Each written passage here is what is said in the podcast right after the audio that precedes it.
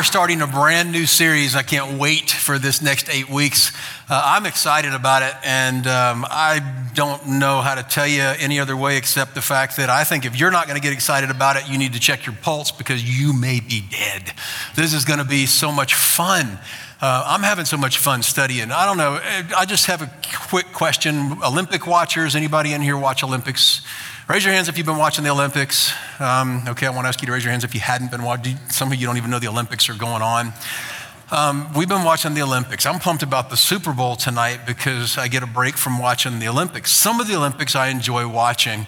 Uh, you know, I love the, the sled that they jump on head first and 80 miles an hour down a track with just their skull on a piece of plastic. I mean, that's fun. Ice dancing, not so much. And um, my wife has become an ice dancing expert. Ice dancing was on last night, and uh, when ice dancing comes on, I zone out. And um, I was sort of wandering around the basement, and Joy's paying attention, and not just paying attention to the ice dancing, but paying attention to the rules, to the names of the different moves. And so Joy's talking to me, and I've got her tuned out. I'm on the not interested sort of frequency. And I hear her talking, hear her talking.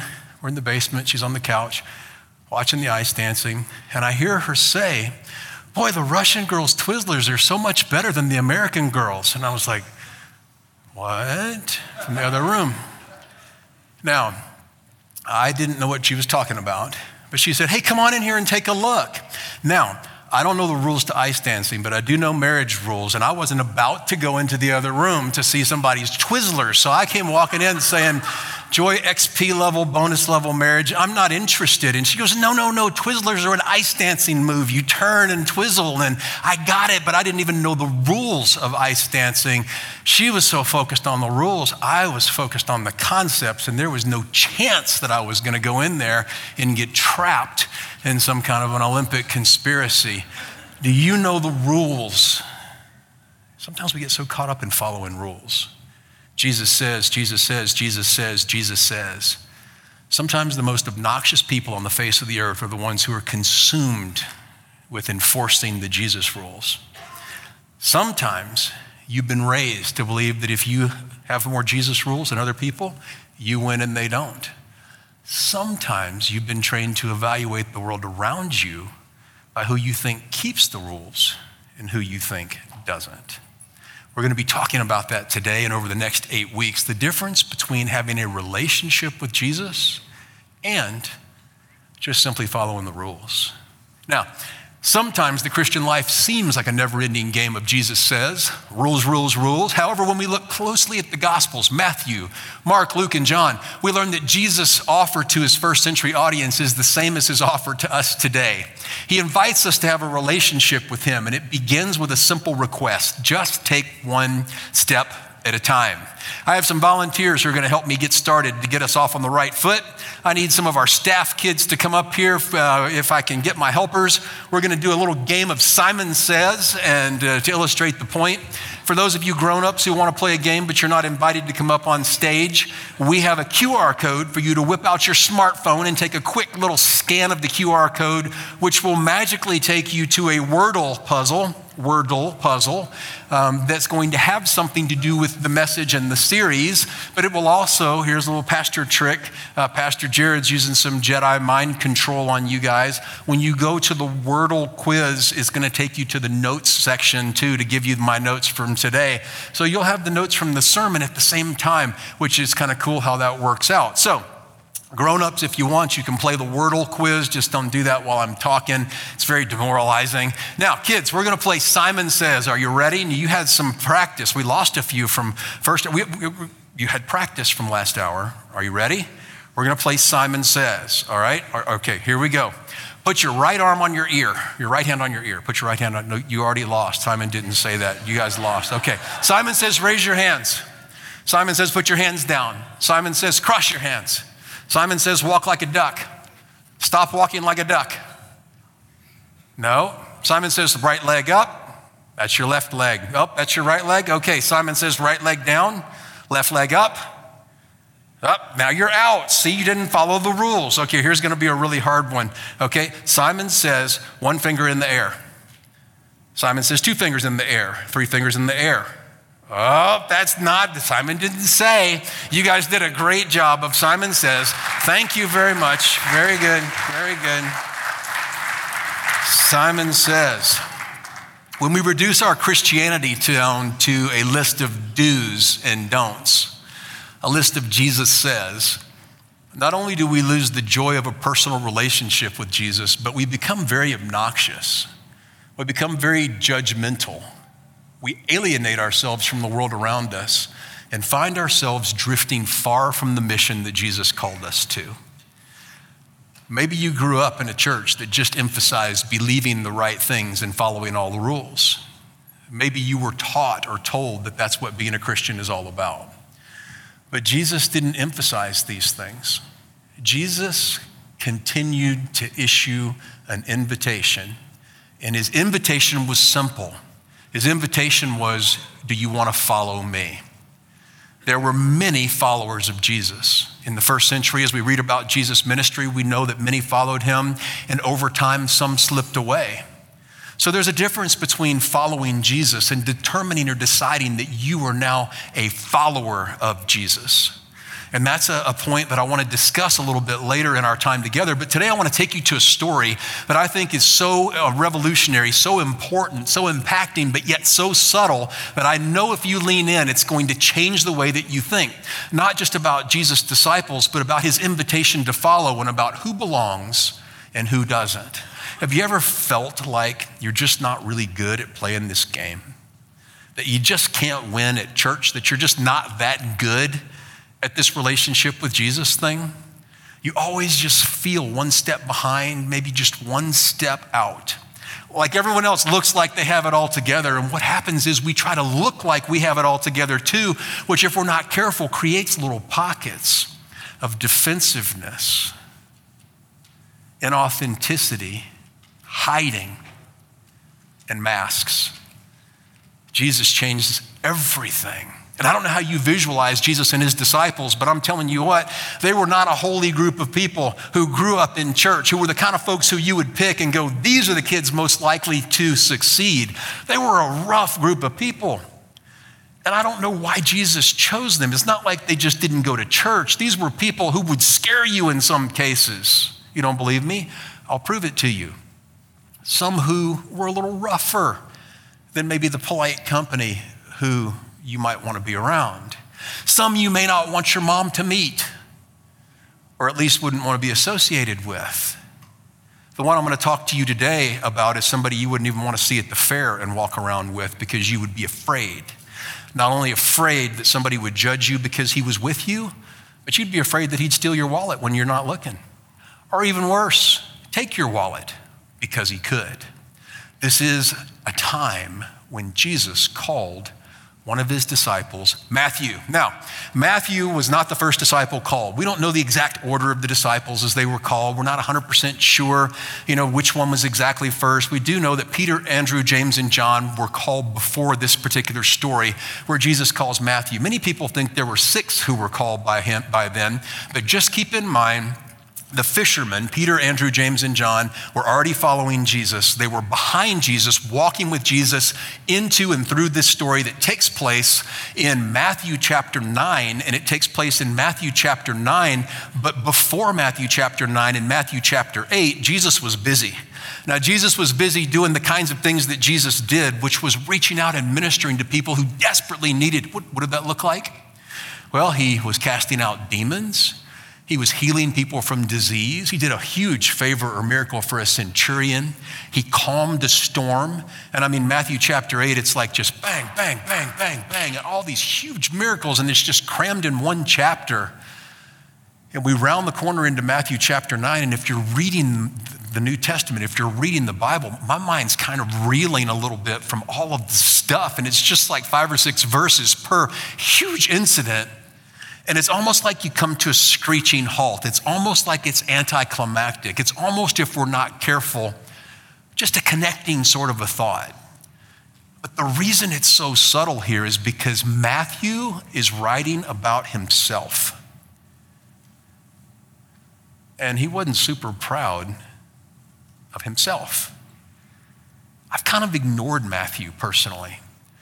I like Peter, the fisherman, always puts his foot in his mouth, the leader, but somebody who, you know, kind of got himself in trouble from time to time by saying things that Jesus didn't like or corrected him. Or, you know, maybe you think of John, you know, I love John, the one who Jesus loved, who was just following Jesus around, always in the right spot and had the soft heart. Matthew, I just wasn't that interested in. But this week has changed everything for me. And I believe it will change everything for you as well. As Jesus went on from there, now, where was there? I just told you where there was, the things that he'd been doing. At this point, they're in Capernaum, um, near the Sea of Galilee. He saw a man named Matthew sitting at a tax collector's booth. Follow me, he told him, and Matthew got up and he followed him. While Jesus was having dinner at Matthew's house, many tax collectors and sinners came and ate with him and his disciples. When the Pharisees saw this, they asked his disciples, Why does your teacher eat with tax collectors and sinners? Upon hearing this, Jesus said, It's not the healthy who need a doctor, but the sick. But go and learn what this means. I desire mercy, not sacrifice, for I have not come to call the righteous, but sinners. And then in another gospel, it adds sinners to repentance. We're going to break this down a little bit, and I want to talk to you a little bit more about some context or, or history behind this passage. It's important because to understand a person, you have to understand where they've come from. You have to understand the, the situation, the setting. My grandmother is over 100 years old. And it's okay to say that she was born in the 1920s, but it's a whole lot more helpful to realize what it was like back then and how much the world has changed. So I want to take you back to help understand what life was like back then, to help you understand that Jesus would like you. That if there's anything that anyone has done to make you feel like you don't belong here or inside the family of God, that it's my fault, our fault, not Jesus' fault that the invitation that Jesus issues to relationship is one that is for you and it will set you free. As Jesus went on from there, he saw a man named Matthew, and Matthew was sitting at the tax collector's booth. Why? Because Matthew was a tax collector. Now, you know, because we've talked about before, tax collectors in the Bible. Bad people, right? Um, but I want to explain to you why this was such a significant kind of a tax collector or a significant kind of person.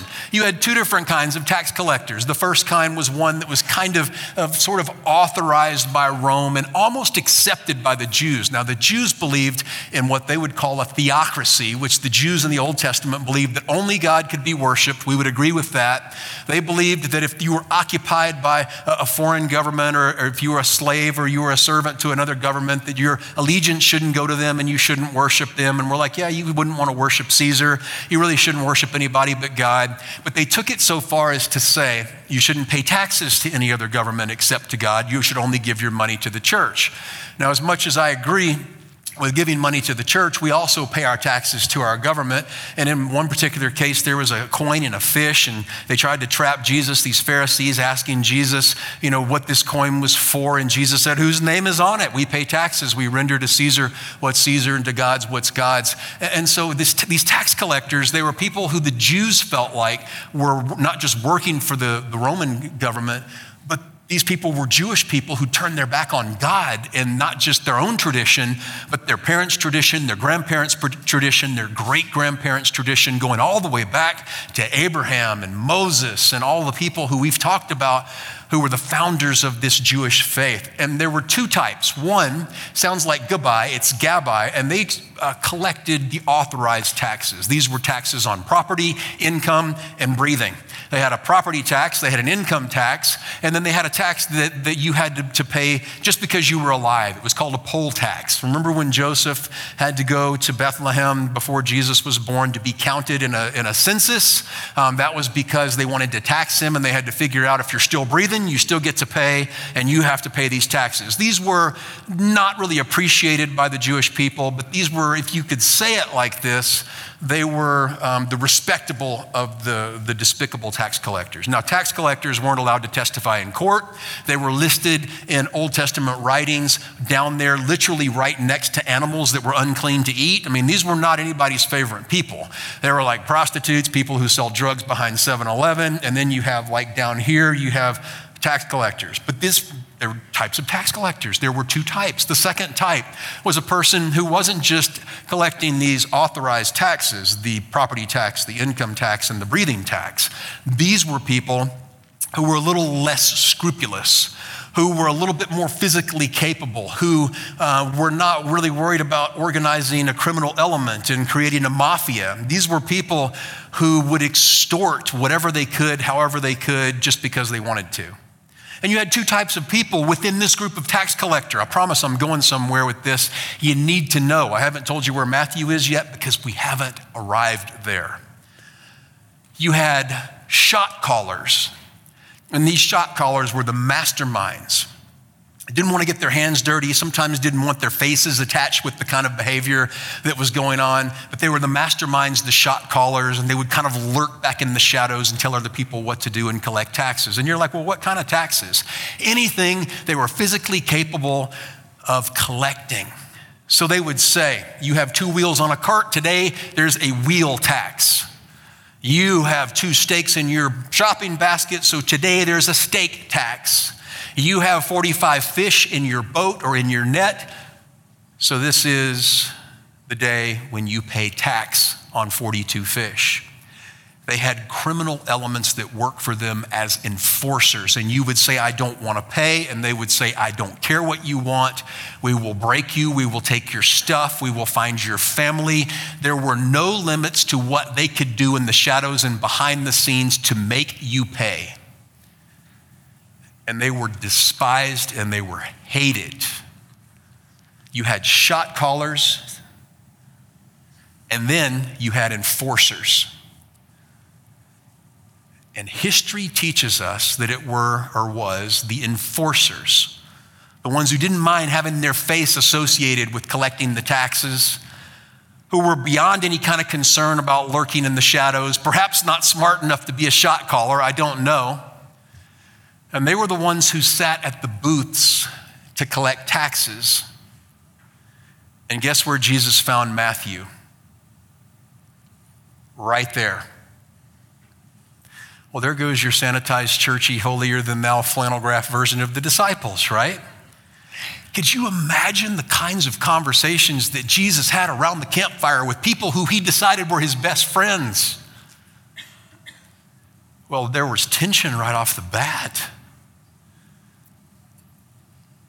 Because historians suggest that Matthew was almost certainly stationed at the north end of the city of Capernaum near the Sea of Galilee.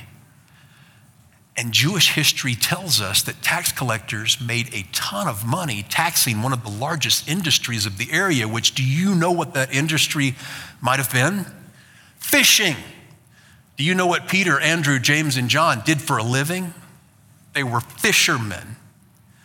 So, can you imagine Jesus and at least four of his new fisherman friends walking down the street, knowing that they're approaching the booth where somebody who they would have known and hated had set up business? Maybe they would have said, Hey, Jesus, there's five of us and only one of him. Let's lure him out back, beat the tar out of him, and take our money back. That's where I'd like to do. Maybe they said, Oh, wait a second, Jesus, we didn't pay taxes on all of our fish. We need to walk the other way because this guy's a little scary and I owe him money. Maybe it was just a real surprise that Jesus chose to stop along the way and issue this really simple invitation to Matthew as he said, Follow me. Now, follow me. Now, Matthew had to choose. What am I going to do? We see in the very next verse, almost like a magic Fast forward in this supernatural instant where Jesus moves from this simple invitation to a dinner party where Jesus is hanging out and eating at Matthew's house. The Bible says while Jesus was having dinner at Matthew's house, no, whoa, whoa, wait a second. This guy couldn't even testify in court because his testimony was just automatically deemed false because he was a known liar. Somebody who you wouldn't want to walk around at the fair with, let alone introduce to your friends, because you would be embarrassed to be associated with him or scared that he was going to take your stuff. People who, if you had any hope of fitting in with the religious crowd, you wouldn't even have him on your friends list on Facebook because somebody would look him up and see who his friends are and decide that you're not fit to be a follower of Christ. And here we see Jesus at Matthew's house, and Matthew invites his friends. Who do you think his friends are? Well, they're fellow thugs. The Bible says sinners. And the category just means everybody that didn't really fit in church. That's a group I'm pretty comfortable in. I'm a sinner, you're a sinner, we're sinners. We need a Savior. Well, I love to think about the relationship and relationships that were going on. So I'm thinking about Peter, Andrew, James, and John, Jesus all of a sudden walking up saying, Matthew, follow me them hating Matthew because Matthew was a tax collector, knowing that they'd been taxed unfairly, knowing that Matthew had turned his back on the Jewish faith, knowing that they were at least trying to be good Jews, not understanding why Jesus wanted a relationship with him. All of a sudden, Jesus saying, Not only are you guys my followers, but now Matthew is going to be my follower, and you used to hate each other. Remember that like 15 minutes ago? But now you're going to be best friends because the ground is truly level where? At the foot of the cross. There's something called moral foundations theory. It's super popular in universities right now. It's, it's um, a bunch of people who are super smart trying to decide what's right and wrong, how to determine what's moral, what's not moral. Right now, one of the big working theories, this moral foundations theory, there's six different constructs or ideas that most people, at least people who don't know Jesus, are using to try to evaluate whether societies are correct or incorrect, governments, decisions, ethics. And these things are super simple, almost too simple, but it's justice, compassion, loyalty, authority, purity, and liberty. And so many people get so caught up in judging Jesus because they think that there's too many rules and don't understand what Jesus stands for. But when you see the principles that Jesus stands for, and the way that he reorders the things that you and I have thought for so long are so important, but, but then minimizes and shows you what's really important. These principles are so easy to embrace, and this principle of loyalty is one that jumped out at me. We were born with the desire to, to hive off into groups. It's called the law of homogeneity. Birds of a feather flock together where people who are like each other choose to hang out with each other. And if you're not like somebody else, well, they don't hang out with you. Some cases it's socioeconomic status. In some cases it's where you're from. Back in a, a very backwards day, it could have been the color of your skin, even. Maybe it's level of education. Maybe it's whether you're a Bengals fan or whether you're a, a Rams fan today. I have friends with a divided household, but there's a desire, almost an innate sort of a, of a drive for us to have loyalty toward some and animosity toward others. And Jesus is redefining this concept of loyalty, and he's saying, You are now loyal to other followers of Jesus Christ. And that anyone who wants to follow Christ is now in and those who have chosen not to follow Christ, well, that's their choice. He's saying, Peter, I don't care about your politics. I don't care about your preference. I don't care about the place of origin. I don't care about how many pennies you have in your bank account. If you follow me and he's following me, then we are a family. And friends, that's church. It breaks down all of the boundaries that we put up and levelizes the ground at the foot of the cross. But Jesus is mission focused. He doesn't allow us to get caught up in the kinds of things that we get caught up in. Whose family am I from? Or whose side am I on? I mean, these, this is a huge situation. And so I want you to visualize it this way you have Jesus in the center, he's inside, he's in a party, a dinner party with sinners and tax collectors. And you have the disciples, and the disciples, at least six of them, let's say four to six, are kind of on the outside. You ever been to a party where you're just not 100% sure you want to be there?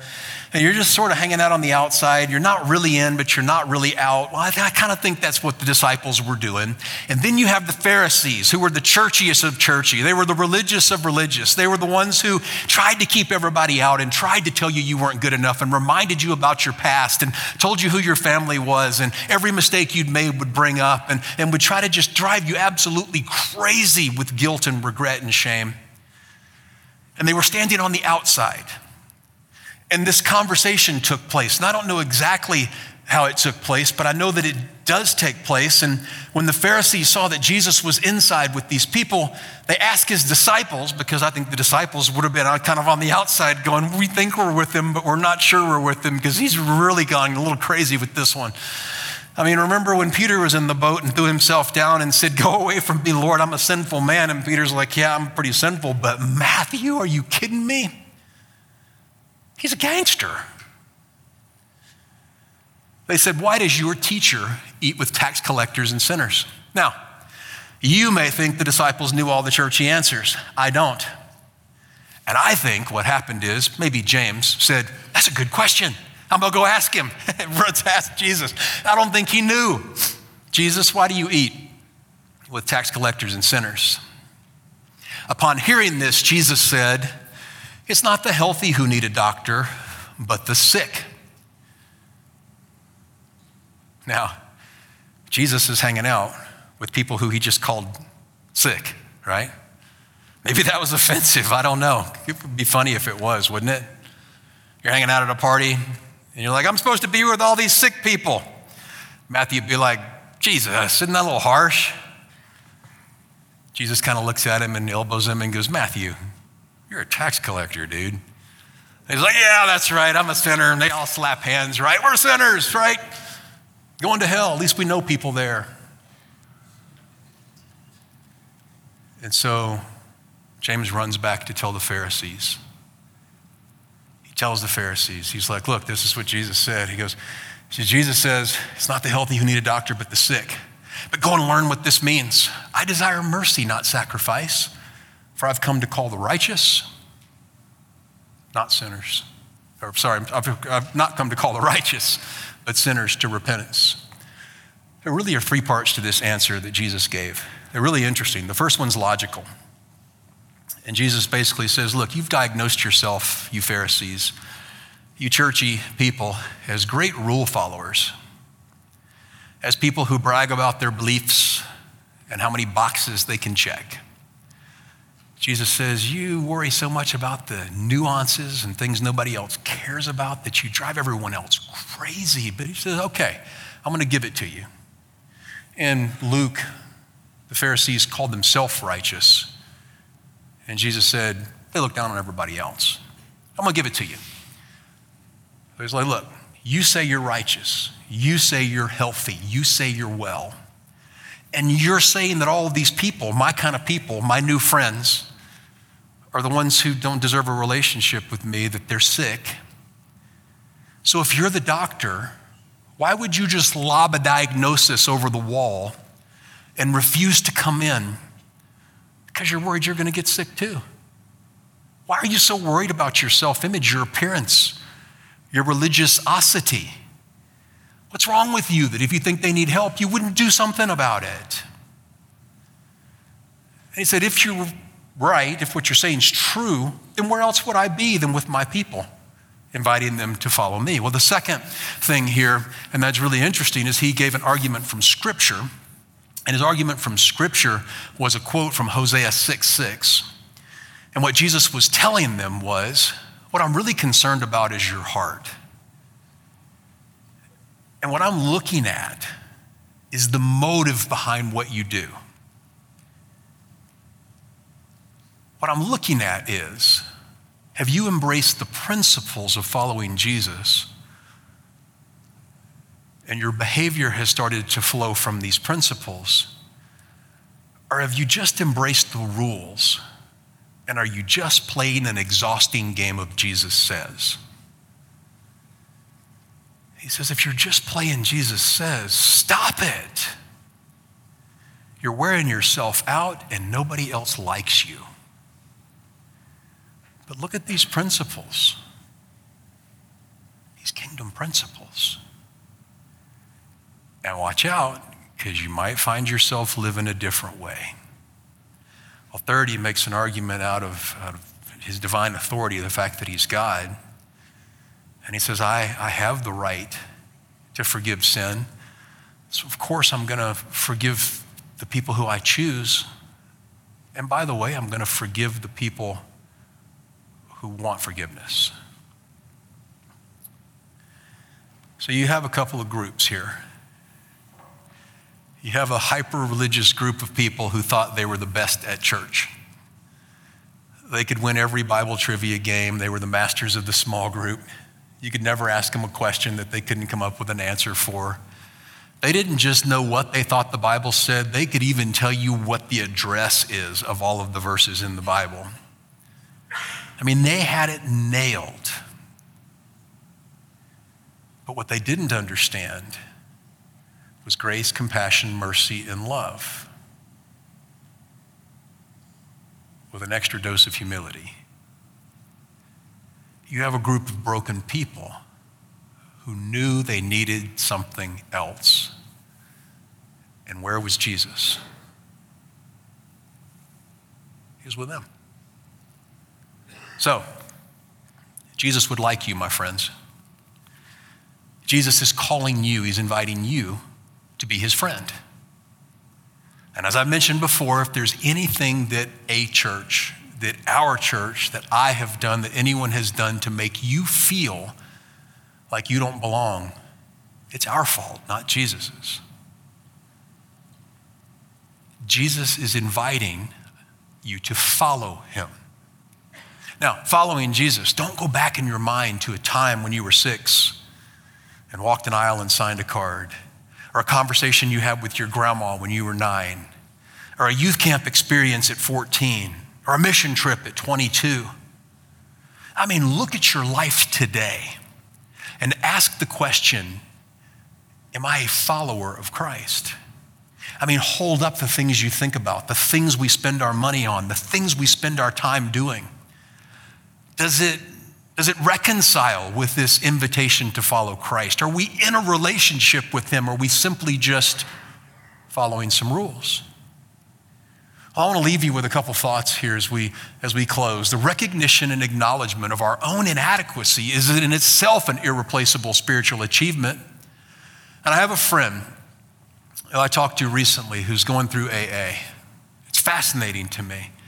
Uh, I'm really excited that he's going through recovery, that he's taken some steps to be able to overcome the challenge that he's had in his life, and amazed at the community and the sense of support that they have for each other as they deal with this. An Alcoholics Anonymous, a person who says, I'm an alcoholic, he understands that because of God's grace, everything in their life is about to change. I want you to think about the group of people who are inside the party we don't know what happened to all of them, but we know what happened to Matthew. Because of God's grace, what changed? Everything changed. I mean, Peter could have gone back to fishing. We see him do that twice in the story of the, the Gospels.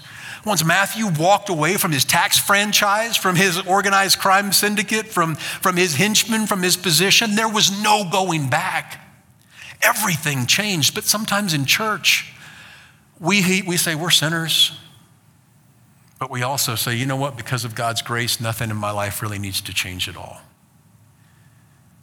And that's a person who doesn't understand what following Jesus is all about because grace is not about avoiding consequences, it's about wanting to become a Christ follower. Let me show you this last word here this word that, that Jesus uses, and it's, it's powerful, and it's what I want to leave you with. Jesus says, For I have not come to call the righteous.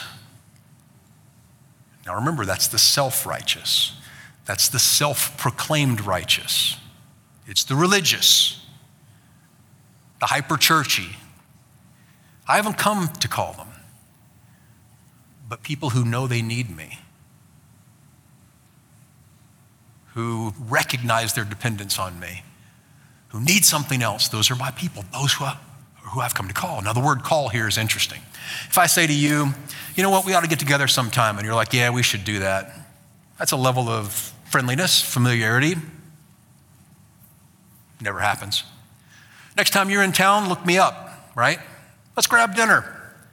Hey, call me sometime. I'd like to catch up with you. I mean, well intentioned, sure, if it happens, you wouldn't really, you know, worry about it happening. You'd like for it to happen, but you're not doing anything proactive to make it happen. There are a couple different words that Matthew could have used here that Jesus could have used specifically. And the words that Jesus used for call is friendly like that, but it's specific. Like if I was to say to you, let's have dinner and you said, Yeah, we should do that sometime. And you're like, Wait a second, what are we doing? Let's plan this. Get our phones out, our calendars. Next Thursday night, 6:30 p.m., Outback Steakhouse. I don't know where you'd want to go. Let's do it. It's there. I've responded to the call. I don't even know why I chose out. I don't even like Outback. It's the first thing that came to mind. But it's specific, it's in the calendar. Now we're going to Outback because I've answered the call. And Jesus is extending this invitation to you. Here's my call don't tell me you want to do it sometime. Don't tell me the next time you're in town. Don't tell me we should get together when things get rough. Don't tell me I'll look you up, you know, at the end of my life right before I'm ready to die so I can slip out of this life into the reality of heaven. Jesus is saying, "Follow me and follow me now." Because I have a totally different life in mind. Well, how does it happen? One step at a time. Over the next seven weeks, we're going to be talking about what that looks like.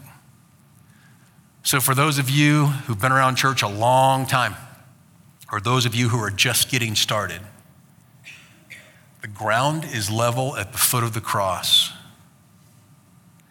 And we're going to take a hard and careful look at our relationship with Jesus